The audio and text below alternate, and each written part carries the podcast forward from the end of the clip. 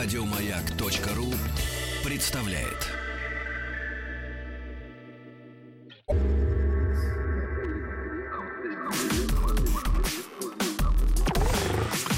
Двадцать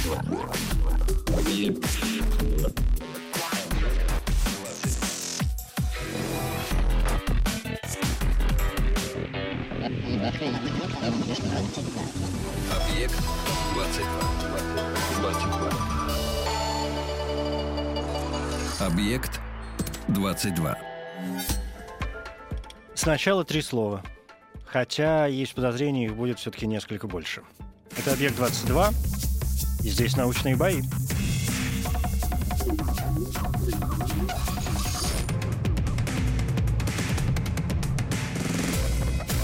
Научные бои. Третий сезон научных боев. Я Евгений Стаховский. Это совместный проект радиостанции «Маяк» и Политехнического музея. Научные бои, напомню, состязания молодых ученых. Первые бои прошли летом 2013 года, и на данный момент в них приняли участие десятки молодых ученых. И вот после двух э, сезонов мы решили замахнуться на название такого абсолютного победителя научных боев. Последовательно дойдем до финала, хотя, в общем, каждый раз... Э, сегодня третий э, бои третьего сезона, и каждый раз у меня это какое-то расстройство, потому что все люди, которые появляются в третьем сезоне, так или иначе участвовали либо в первом сезоне, либо во втором, и там одержали победу. И поэтому приходят сюда, в общем, уже на правах победителей в, в, в своей категории, ежели хотите. И, а это, помимо прочего, означает, что все они достойны, и, а в третьем сезоне каждым раундом мы от кого-то избавляемся, а это, знаете, как-то ну, мне неприятно. Ну что делать? Ну что делать? И вот главные действующие лица сегодня. Это Павел Балануц, астрофизик. Павел.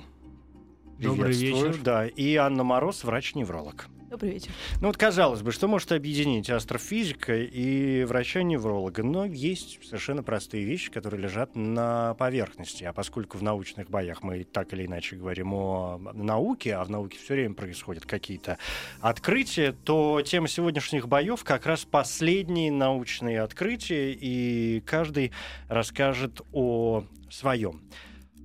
Напомню правила. Каждому дается 10 минут для рассказа о его исследовании. Первые 5 минут традиционно м, такого чистого сольного выступления. На следующих 5 минутах уже я подключаюсь со своими возникшими вопросами по итогам каждого выступления. Оппонент тоже будет иметь возможность задать коллеге какой-нибудь вопрос. Ну и ключевой момент у нас все тот же, рассказать по возможности так, чтобы это было понятно не только тем, кто погружен в тему с головой, но и мне, чтобы было все понятно и по возможности интересно. Что у нас точно не меняется, так это попытка выбрать последовательность наших э, бесед. Для этого мы традиционно используем генератор случайных чисел, и каждого из вас попрошу назвать любое число от единицы до 100. 98. 13. Выпало число 56.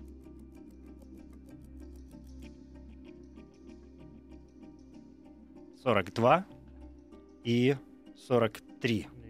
Разница, да, до 98 42, до 13 43, соответственно, Анна, вы ближе, ну, 98 минус 50, я правильно посчитал? Может, Вроде я, может, я неправильно посчитал? 98 минус 56, ну, вроде как 42 получается. Поэтому вы на, на единичку ближе, значит, вам э, выступать первый. А, победителя тоже вполне традиционно. Мы объявляем э, и выбираем с помощью вашего, обращаюсь я уже к нашим слушателям, голосования. А, Во-первых, это официальное сообщество радиостанции «Маяк» в ВКонтакте. Там прямо на главной странице уже два имени. Простой вопрос, кто вам понравился больше, кто показался более убедительным, более интересным, чья тема может быть ближе и понятнее. Заходите, голосуйте. Ну и смс-портал 5533 — это короткий номер. Если вы отдаете свой голос Анне Мороз, она будет выступать первой, то, соответственно, присылайте на 5533 простой символ М1. Одна буква, одна цифра. Если за Павла он будет вторым, э, то, соответственно, М2. Тоже одна буква, одна цифра. Мне кажется, я все сказал в самом начале, что должен был э, сказать, поэтому, наверное, мы можем начинать, Аня, если вы готовы. Готово? Научные бои. Ваши 10 минут, пожалуйста. Э, Как было анонсировано, мы поговорим сегодня о новых открытиях, но прежде чем приступить к новым открытиям в медицине, я хочу на пару минут сделать лирическое отступление и поговорить о таком открытии, которое перевернуло все представления о медицине и о биологии, как о науках. Это открытие ДНК. То есть всем известная на сегодняшний день двуспиральная, двуцепочечная спираль, э, молекула ДНК была открыта в 1953 году. И этот год стал, можно сказать, роковым, потому что с тех пор мы имеем четкое представление о том, что все живые организмы, все, что на сегодняшний день есть живого на планете, начиная от деревьев и кончая людьми, все имеет одинаковое строение. Наша ДНК, независимо от того, кто мы, состоит всего лишь из четырех э, субъединичек, четырех нуклеотидов. И все живое на этой планете отличается лишь составом и последовательностью, количеством и последовательностью этих нуклеотидов. Также стало понятным, что любой признак, цвет глаз, э, скорость роста ногтей, характер, мании, фобии — это все наследственные вещи, они передаются нам от наших родителей, и мы уже рождаемся с ними, и это все можно знать заранее. Естественно, тут стоит вопрос, как же узнать эту информацию, как ее получить и как ее использовать. И с момента открытия ДНК было множество попыток создать методы, которые помогали бы нам э, увидеть эту ДНК, увидеть наши гены, мутации в этих генах и понять, что будет с нами, чем мы будем болеть, как мы будем развиваться и какие у нас будут дети. А, До сегодняшнего дня а, все методы, которые существовали, они позволяли оценить лишь конкретную мутацию в конкретном гене. То есть, например, у нас есть ген А, он вызывает болезнь Б. Мы смотрим прицельно этот ген и говорим, есть в нем мутация или нет. Но на самом деле наша ДНК состоит из более чем полтора миллиарда нуклеотидов которые формируют около 25 тысяч генов, каждый из которых отвечает за свой признак. И как посмотреть все эти 25 тысяч и понять, что с нами происходит. И вот лишь несколько лет назад удалось создать такой метод, который позволяет в течение нескольких дней посмотреть всю ДНК, то есть весь геном, всю наследственную информацию, которая есть у одного человека. Как это применить? Мы можем открыть массу новых мутаций, мы можем посмотреть все мутации, которые есть у одного человека. А, такой пример из жизни. В Иране была колоссальная эпидемия заболеваемости талассемией. А, Это тяжелейшее заболевание крови, которое проявляется с первых дней и в течение нескольких лет убивает ребенка. Заболевание наследственное, и если его вовремя не начать лечить, то исход, к сожалению, фатален.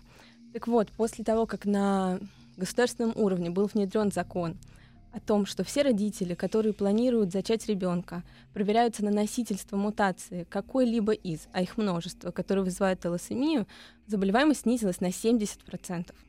А Канаде то же самое сделали с болезнью ТСАКСа, также смертельной, и заболеваемость упала на 95%. Другой пример. Например, пара хочет зачать ребенка, и из раза в раз у них происходят выкидыши около 20% выкидышей обусловлены генетическими мутациями. И пара набирает последние денежки, делает ЭКО, и им подселяют один эмбрион. В последнее время это именно один, и опять-таки происходит выкидыш, и этот ребенок гибнет. А если бы пара заранее, используя эту методику, оценила яйцеклетку и сперматозоид и выбрали бы здоровых, то ребенок бы тоже родился заведомо здоровым. И вот три года назад в штате Флорида был рожден мальчик, у женщины было отобрано 13 яйцеклеток, из которых всего лишь две оказались здоровыми. Представляете, какой процент? Был рожден мальчик здоровый, его зовут Конор Леви, ему сейчас три года, и он ничем не отличается от своих сверстников. Он растет, он крепкий, здоровый мальчик. Другой пример. Онкология. Например, у каждого человека к возрасту 50 лет и старше накапливается большое количество мутаций. И при сочетании от 3 до 5 различных мутаций возникает опухоль, злокачественная. У всех людей сочетание этих мутаций разное. И как узнать, заболеем мы раком или нет? И каким видом рака? Как он ответит на химиотерапию? Можно сделать, используя эту методику. И, наконец, еще один способ применения. Предположим, в мире бушует эпидемия. Скажем, кишечная палочка, как было несколько лет назад. И данный штамм был устойчив ко всем антибиотикам, которые были известны на то время. Обычно в таких случаях берется кровь, из нее выделяется микроб, сеется, выращивается около недели на питательных средах, и потом проверяется его чувствительность к антибиотикам. Но неделя — это непозволительная роскошь в случае эпидемии, которая охватила весь мир. А можно просто выделить из крови микроба, посмотреть при помощи этой методики его ДНК и сразу сказать, на какой антибиотик будет отвечать этот микроб, и как вылечить эту эпидемию, как ее остановить. Вот, то есть данная методика, она открывает совершенно новые горизонты и позволяет нам работать на благо человечества, спасать много людей. Спасибо. Да.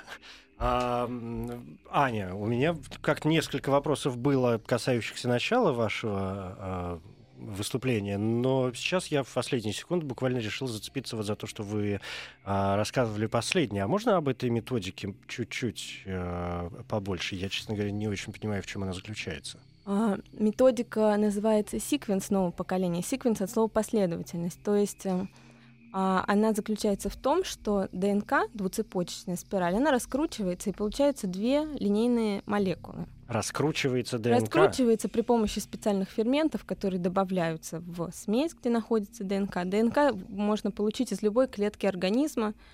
Например, у нас в лаборатории это кровь, из лейкоцитов получаем ДНК, добавляем туда специальные смеси, ДНК, а, ну, грубо говоря, фрагментируется на множество маленьких кусочков которые коротенькие, которые легко проанализировать. ДНК состоит вот из этих нуклеотидов, кирпичиков, которых всего четыре типа. Четыре буквы, да. Четыре угу. буквы. И они э, метятся специальными флуоресцентными метками. А далее под действием электрического тока по маленьким трубочкам э, молекулы же они все заряжены, они под действием электрического тока начинают э, в специальном геле разгоняться. И в зависимости от того, какая это буковка, она светится определенным светом и датчик считывает этот свет. И в итоге при помощи специального компьютерного обеспечения выстраивается целая последовательность вот этих сигналов. То есть они по очереди фиксируются, и каждый сигнал равен определенной буковке. И получается множество коротеньких э, буквенных сочетаний которые потом компьютер подстраивает один к другому и моделирует вот эту последовательность нуклеотидов в нашей ДНК. Я правильно понимаю, что эта методика и вот такие способы, они скорее позволяют э, глубже проникнуть э, в, ну как бы это сказать, в, в то, из чего мы состоим, в то, в то, что в нас генетически э, заложено, то есть прочитать самих себя, нежели э, понять, что с этим делать дальше, ну то есть как лечить те рисковые зоны, в которых оказывается тот или иной организм. Ну, не совсем так, потому что огромное количество заболеваний излечимо, если начать э, бороться с ним на доклинической стадии, то есть на той стадии, когда еще нет симптомов. Если мы найдем это заболевание, а клинически человек еще будет здоров, мы можем направить наши силы на то, чтобы предотвратить дальнейшее развитие заболевания. Такая совсем-совсем превентивная медицина. Да, именно так. Я, конечно, отдаю себе отчет, что сейчас во многом работа врачей, ученых связана именно работе с генами, с генетическим Безусловно. материалом. И в этом смысле меня слегка удивило, сейчас поясню в какой степени, ваше заявление о том, что, ну, скажем, там даже мании, фобии, то есть какие-то психологические проблемы, с которыми сталкивается человек, что они тоже могут быть вполне себе генетическими. Понятно, что могут быть, да, какие-то серьезные заболевания, биполярные расстройства, шизофрении и так далее. Но, скажем, более мягкие вещи, возникающие у человека на фоне э, травматических событий, его жизни, да, или влияние внешней среды, насколько вот это может быть заложено в гены? А, заложено не совсем это. Заложено то количество нейромедиаторов, и которые будут выделяться у нас в головном мозге. То есть э, насколько мы подготовлены, насколько у нас иммунитет, да, Преобладание той или иной нервной системы, симпатической угу. или парасимпатической. То есть наша реакция на какую-то стрессовую ситуацию вот именно выброс нейромедиаторов, который происходит в экстремальных условиях, он у всех разный, и это тоже обусловлено генами. А там уже серотонин, дофамин, норадреналин. Отличное все знание. На, все наши люб... ну это же любимые штучки, совершенно прекрасные. Меня почему это немножко удивило, потому что буквально на днях мы тут вспоминали про, опять же, любимую нашу совершенно чудовищную болезнь э, Альцгеймера, и я сейчас точно не вспомню точные цифры, а, но что-то порядка по последним каким-то исследованиям, а, порядка 15 или 20 процентов Альцгеймер, он вот как раз такой генетически запрограммированный, наследственный, что врачи пытаются уже очень давно выяснить, от чего зависит его наступление в остальных 80% случаев.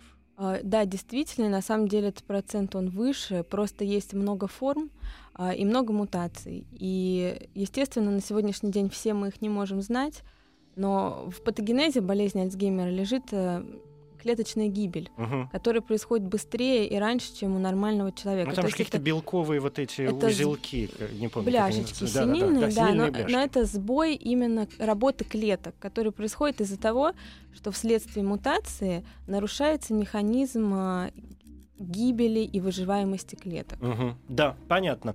У нас истекли 10 минут. Э, Спасибо вам большое за интересный доклад. Павел, у вас есть традиционная возможность э, коллеге задать вопрос.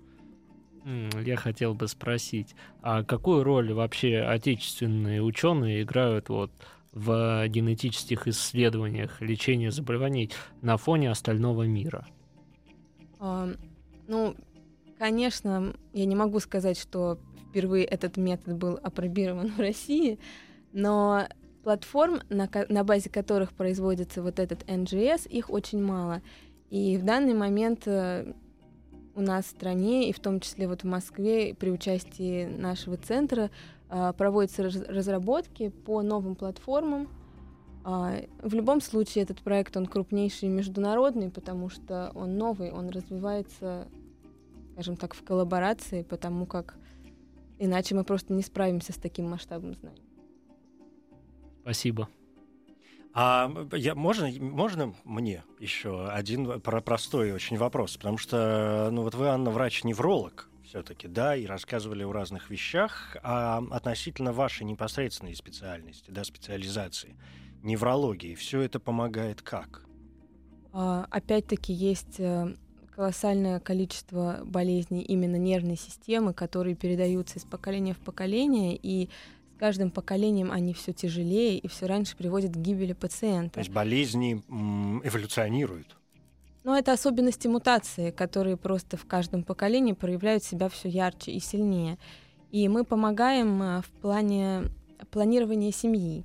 Например, приходит человек, и он знает, что у него отягощена наследственность по данному заболеванию, и мы можем посмотреть его ДНК и сказать, является он носителем этой мутации или нет, и есть ли у него шанс передать ее детям или нет. Ну, то есть опять превентивные вот такие э, Да. меры. Да, понятно. Спасибо большое. Это Анна Мороз, врач-невролог, первый участник сегодняшних научных э, боев. Стоило бы, конечно, напомнить о голосовании, но почему-то мне все время да не почему-то, а по вполне понятным причинам. а, в очередной раз хочу напомнить о том, что голосовать я как-то призываю в конце программы, когда оба участника расскажут о том, о чем они посчитали нужным рассказать, чтобы мы с чистой совестью уже понимали, кто сегодня был интересней, понятней и доступней. Ну что, легкий перерыв и продолжим. Научные бои.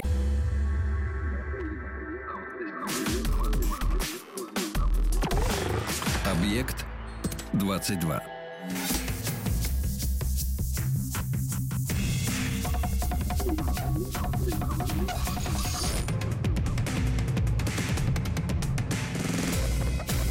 Научные бои. Это «Научные бои». Я Евгений Стаховский, наш совместный проект радиостанции «Маяк» и Политехнического музея. Сегодня третьи бои третьего сезона. И позади уже осталось выступление врача-невролога Анны Мороз. Э, Впереди э, второй участник, астрофизик Павел Балануц. И тема сегодняшних научных боев — последние научные открытия. Ну и есть у меня, конечно, догадка о чем вы, Павел, нам сегодня расскажете, но уж буду держаться до последнего. Если вы готовы, я предлагаю не тянуть время и начинать, да? Готов. Готовы? Научные бои. Ваши 10 минут, пожалуйста. Спасибо. Ну, всем еще раз добрый вечер.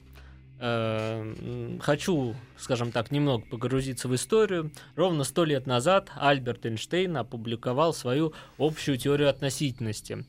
Э, Одним из предсказаний, которой было появление так называемых гравитационных волн в нашем пространстве времени.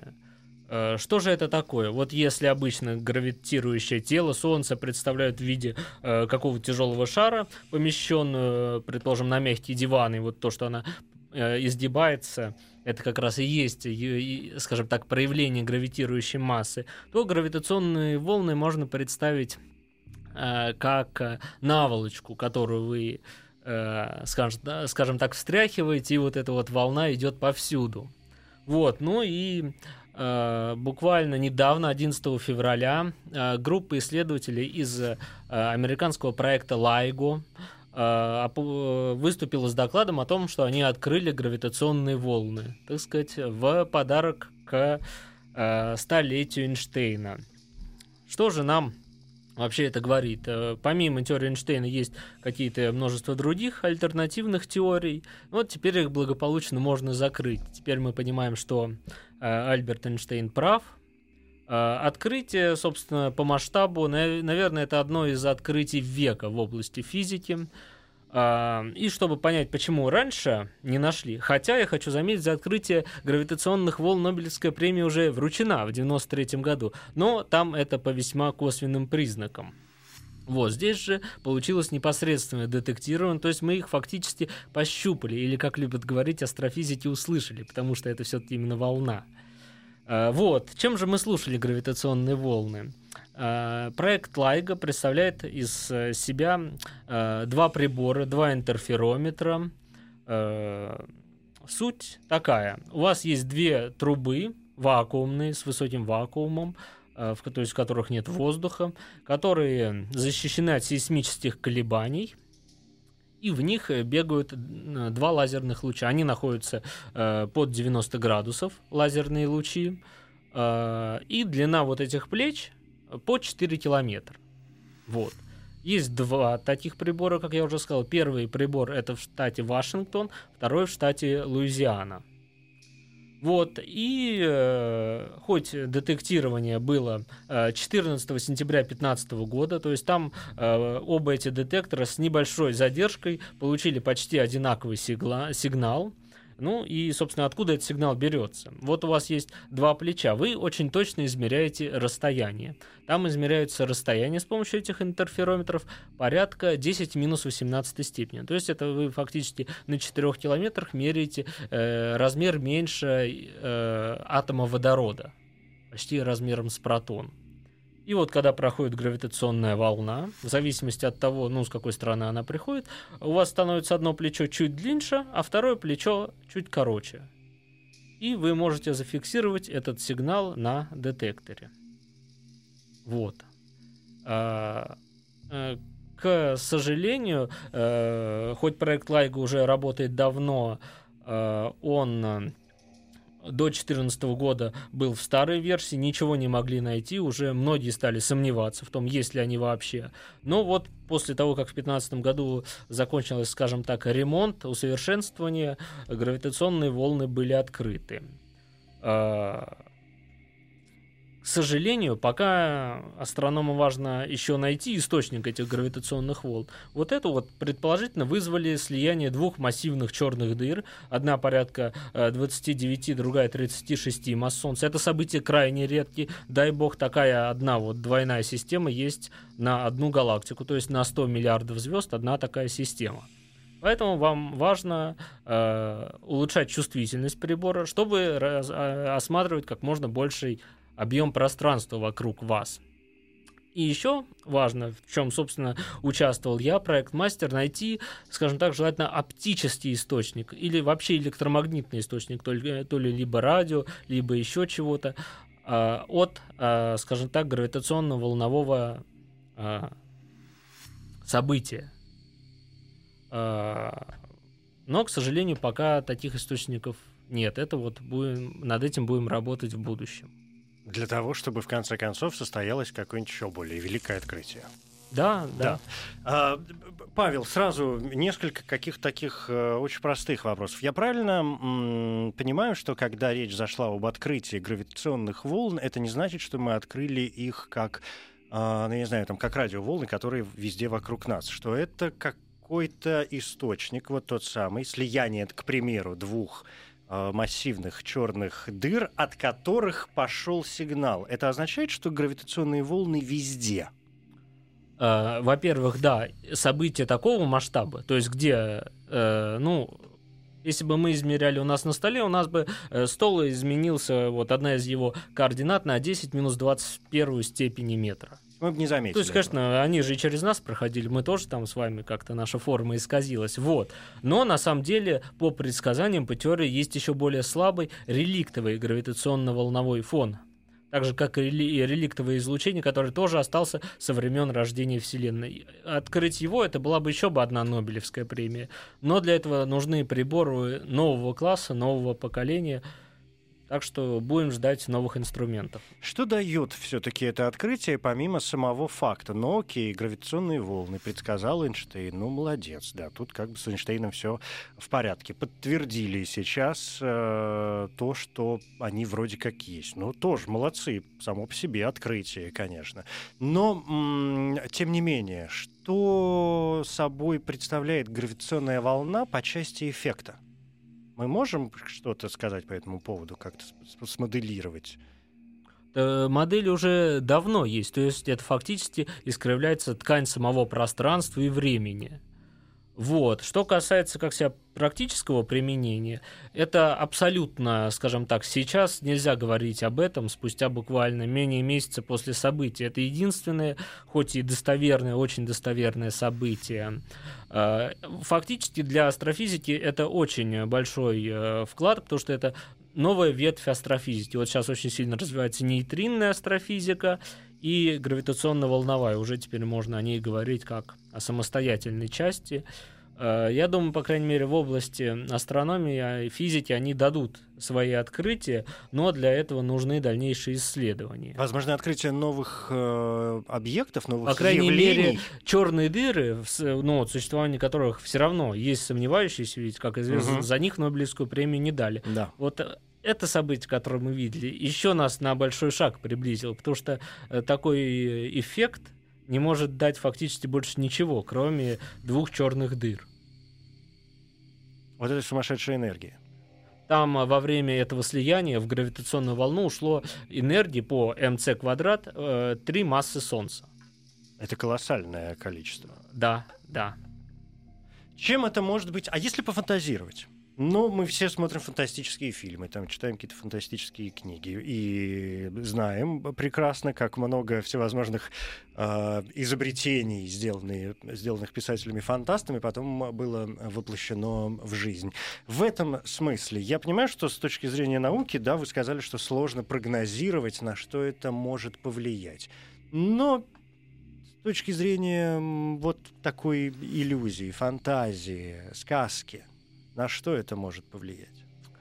Э, Может быть, э, это, скажем так, э, станет возможно узнать, есть ли у нас другие параллельные вселенные или нет. В том числе, за, если мы откроем, скажем так, вот как раз этот фон реликтовый, там в нем будут какие-то искажения, то тогда, возможно, можно будет сделать вывод, что есть, скажем так, были когда-то и взаимодействовали с нашей Вселенной другие Вселенные. Но, например, в электромагнитном, то есть в реликтовом фоне, который в радиодиапазоне, вы можете послушать, включив телевизор между каналами, в принципе. Вот. э, Там пока таких проявлений нет. Но, может быть, в, грави- в гравитационных волнах будут. То есть я, мне сейчас на секунду показалось, сейчас меня в мистику, конечно, понесет в абсолютную, но могу себе позволить, что называется. А, мне сейчас на секунду показалось, что вот эти параллельные вселенные, помимо всего прочего, ведь очень способны объяснить как раз те самые необъяснимые вещи, которые мы склонны, ну, скажем, люди более впечатлительные относят на вмешательство каких-то потусторонних сил, люди менее впечатлительные говорят о работе человеческой психики и не более того. Вот те шорохи в спальне могут оказаться, что Аня, там... это твои что- клиенты. что там параллельно, на самом деле, действительно кто-то существует, просто существует параллельно, как, э, как в фильме «Другие». Живем увидим. Поживем увидим. Да, я, я понял по вашему умному лицу, что это вопрос к, э, э, к, не знаю, Специалисту. специалистам. Да, спасибо большое. Это Павел Балануца, астрофизик. Э, Спасибо за выступление. А, Аня, вопрос. Павел, хотела бы спросить, а есть ли в известных галактиках, описанных на сегодняшний день, еще, ам, скажем, две черные дыры, которые могли бы в ближайшее время столкнуться? Еще ожидается такое событие в ближайшее время? Не, ну ждем-то мы их постоянно. В том-то и дело, что увидеть такие черные дыры это фактически невозможно. На то они черные дыры, что мы их не, не сможем увидеть. Вот э, такие системы и такие события только через гравитационные волны. То есть даже при слиянии черных дыр Почему вот никто, там же исследовали, оптику не увидел никто, а ее там и не должно быть. Вот, так что пока все сходится. Но где-то, где-то, я думаю, такие события э, вот на данном приборе раз э, в 10 лет точно должны детектироваться. Да, Аня, вы удовлетворены? Да, конечно. Да. Спасибо. Я, э, вы все время, мы все время, вы в первую очередь, конечно, говорите о гравитационных волнах, и я каждый раз ловил себя на мысли, не должны ли мы, в принципе, дать и напомнить, что такое есть гравитация. И, с одной стороны, мне показалось, что это вполне себе обычная вещь, ну, то есть все мы знаем, ну, гравитация, притяжение такое, да, в человеческом смысле. Но ведь физика действительно тоже скачет вперед э, бесконечно, и теории гравитации наверняка тоже на сегодняшний день существует множество. Существует их множество, но ни одна из них э, они либо дают тот же самый результат, что и теория относительности Эйнштейна, либо результат, который еще не подтвержден, либо ну, э, не опровергнут. Так э, зачем нам отказываться от замечательной теории гравитации Эйнштейна, которая уже стала прикладной наукой, в пользу других теорий? Вот очень многие теории э, говорили, что вот все как у Эйнштейна, а гравитационных волн нет. Ну, ведь у вас же их и правда нет. Ну вот, в этом году теории это благополучно, скажем так, э, остались в прошлом. Просто как, скажем так, э, э, памятник э, изысканий человеческого ума. Ну да, так же, как говоря о гравитации, о притяжении, о тяготении, мы вспоминаем в первую очередь там, не знаю, Ньютона, да, и яблоко на голову, это, в общем, тоже гравитация. На самом Закон деле нужно еще не забывать, тяготения. нужно о Гуте вспоминать. А это безусловно. Он потому что тоже э, сказал Эйнштейн, но вот смотри, какой закон-то получается, как работает. А уже фактически Гук был яблоком тем для Эйнштейна. который свалился ему на голову. Слушай, ну и Да. хорошо, это вот это, это прекрасно, когда все сошлось в одном месте, что как раз э, вполне себе подтверждает значимость физических законов. Да, спасибо большое. Ну что, э, стоит напомнить теперь с чистой совестью о голосовании. СМС-портал 5533, это короткий номер для ваших СМС. Если вы отдаете свой голос врачу-неврологу Анне Мороз, она выступала первой, то присылайте символ М1, одна буква, одна цифра. Если выступление Павла Балануца, астрофизика, он выступал вторым, вам показалось более интересным, более понятным, более захватывающим, как угодно это можно называть, то присылайте на номер 5533 символ М2. Тоже одна буква, одна цифра. Ну и официальное сообщество радиостанции «Маяк» к вашим услугам. Заходите, присоединяйтесь. Там прямо на главной странице э, научные бои, Тема «Последние научные открытия» и простой вопрос «Кто победил?» Два имени Павел Балануца, Анна Мороз. Сейчас, наверное, минут 5-6 и подведем итоги.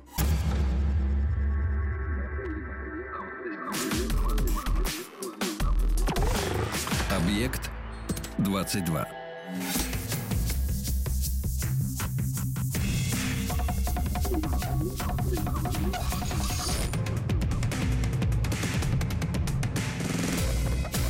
Научные бои. Настоящая баталия разразилась в э, голосовании, которое продолжается на смс-портале 5533, короткий номер М1, если за Анну, М2, если за Павла, и, конечно, в официальном сообществе радиостанции «Маяк» ВКонтакте, где тоже простой вопрос, кто победил, и два имени. Напомню, что сейчас я уже как-то начну подводить, наверное, итоги, поэтому, в принципе, наверное, надо остановить время и сказать, ну так, для проформы, что те цифры, которые я вижу сейчас, вот их я буду считать окончательными. И стоит напомнить, что в третьем сезоне у нас участвуют только победители, там или в, играх, в боях первого сезона, или второго э, сезона, но поскольку мы пытаемся в третьем сезоне выбрать такого абсолютного победителя, это значит, что как бы и мне не хотелось, как бы мне грустно не было расставаться с, кем-то, ну, кто-то пройдет следующий тур, а с кем-то мы ну, попрощаемся до каких-то лучших э, времен, судя по всему. Хотя вот и Анна, и Павел у них по одной победе, хотя они оба участвовали по два раза и сошлись сегодня ну, практически не на жизнь, э, а на смерть. И тем не менее, вот они цифры. Мне традиционно нужно секунд 10 для того, чтобы сложить то, что я вижу на смс-портале и, и цифры, которые я вижу в официальном сообществе радиостанции «Маяк ВКонтакте». И да, пожалуй, я готов э, назвать имя человека, который проходит в следующий тур м, третьего сезона научных боев. Этим человеком становится Анна Мороз. Аня, я вас поздравляю. Спасибо. Да, Павел. Я тоже поздравляю. Да, Павел, спасибо, Спасибо, за Павел. участие. Ну, вы в любом случае остаетесь победителем э, научных боев, ну, в тот раз, когда вы в них участвовали впервые. А с вами, Анна, значит, мы увидимся и услышимся в каком-то следующем э, туре. Спасибо. Отлично, до новых встреч. Да, научные бои на сегодня завершены. Объект 20. Еще больше подкастов на радиомаяк.ру.